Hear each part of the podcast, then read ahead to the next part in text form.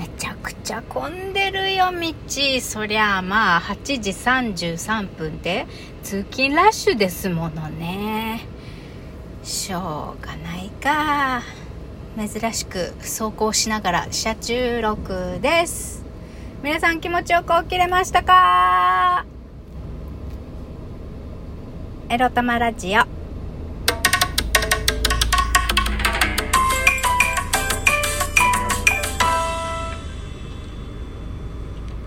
皆様おはようございます。みくりです。この番組では借金持ち独女うつのケアをしながらのんびりアクセク生きております。私みくりが沖縄から日々いろいろいろいろ思うことを配信しております。えーとまずですね、月曜日の朝、まあ、ウキウキルンルンで皆様が始められますようにアイコン画像藤井隆さん、えーと挿入しておきます。見てごらんなさい。もうこの藤井隆さんの素敵な笑顔、イケメンじゃないですか。もうね、なんかテレビで出始めの頃、まあ東京とかででも見れるようになった頃ですよ。ハートハートとか言ってさ、なんだこの眉毛太いブサイクと思ったけど、もうあれよあれよという間に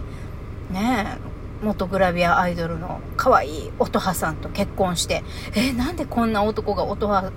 を落とせたのって思ったけれども、まあ、今となっちゃいい男に見初められたね。よかったね乙葉さんっていうぐらいね、このにじみ出る真面目さ、そして人を傷つけないハッピーな芸風っていうのが大好きでございまして、私あの尊敬する芸人の中の一人でございます。はいそうなんで、まああのー、画像皆さんにお届けしたいのは藤井隆の素敵な笑顔ではなくてですね、なんだかんだあのなん藤井隆さんのなんだかんだっていう歌が好きなんですよ。だから元気ない時にね、後であと備考欄に ユーアールエル 貼っときますんで、あの気合入んねえなって時に聞いてくださいという意味合いで今日ご紹介させていただきたいと思います。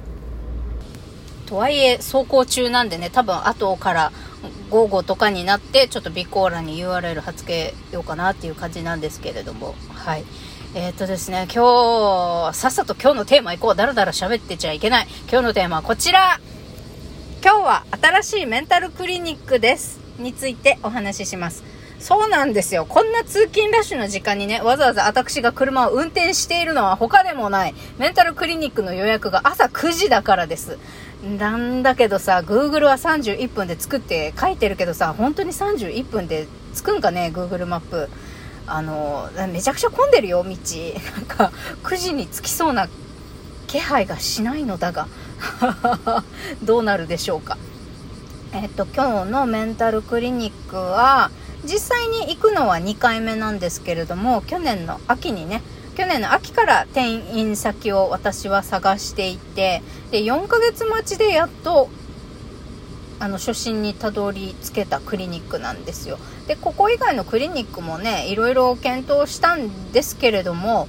あのー、まあやっぱりね新規受け付けてくれないんだよね他も当たりましたが、だから結局よもうわざわざ高速乗って行かなきゃいけないような遠いところにあるけれど、あのとりあえずいっかい初診してるから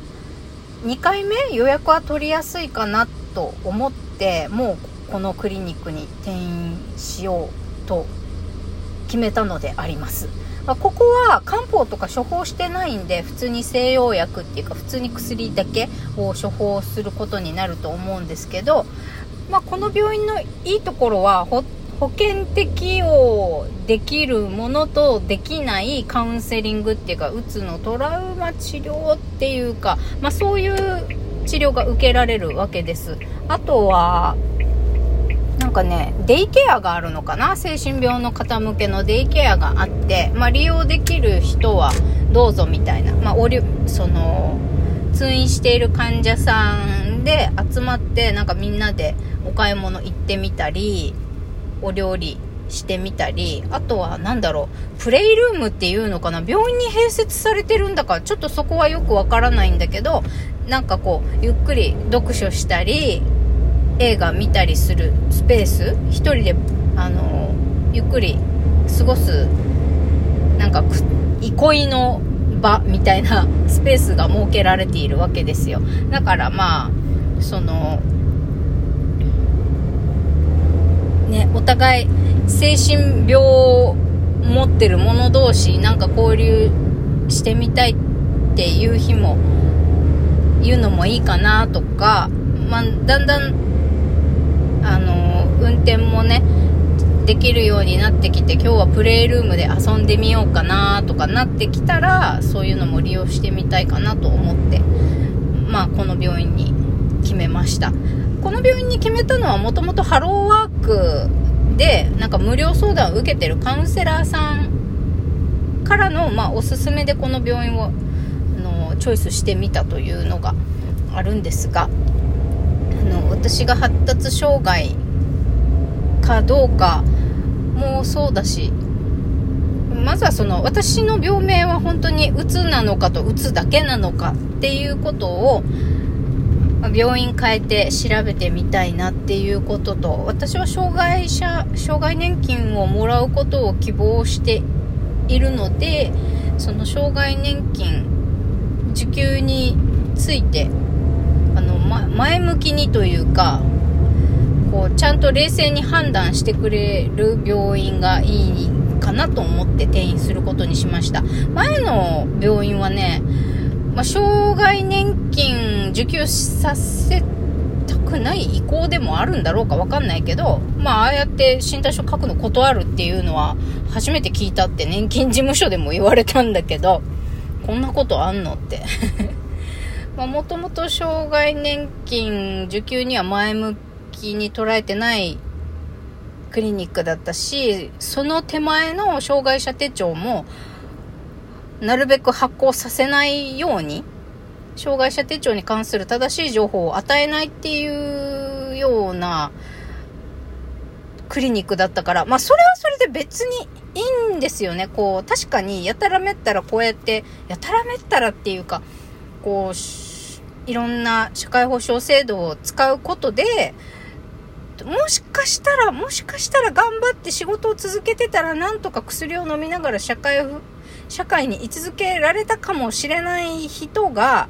こうやってあやっぱりゆっくり休もうかなって制度を使うことによって社会復帰で逆にできなくなっちゃうっていうか、甘やかすじゃないけど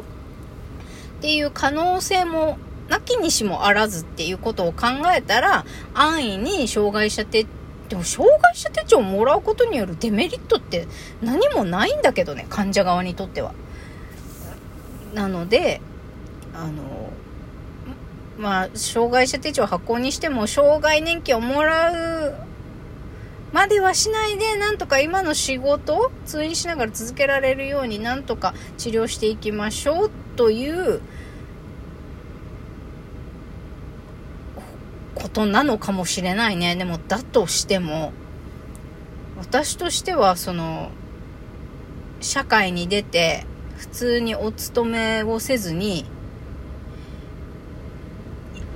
生きていくということってダメなのって私は思う。別に社会に馴染まず社会に出ることなくこの世で生を全うしてたって生きてたっていい、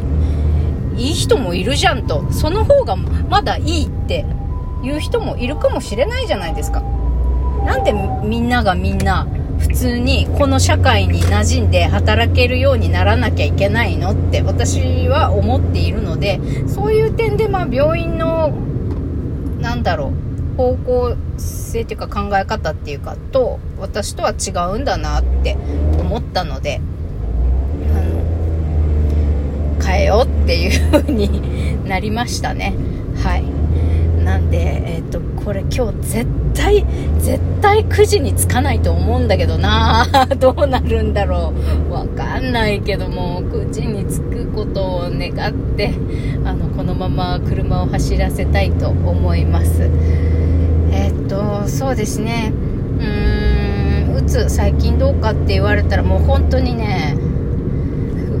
動けないね、あんまりラジオでは言わないけど、朝も、まあ、なんとか起きてるけど起きにくくなってはきてるね。起きにくくなっ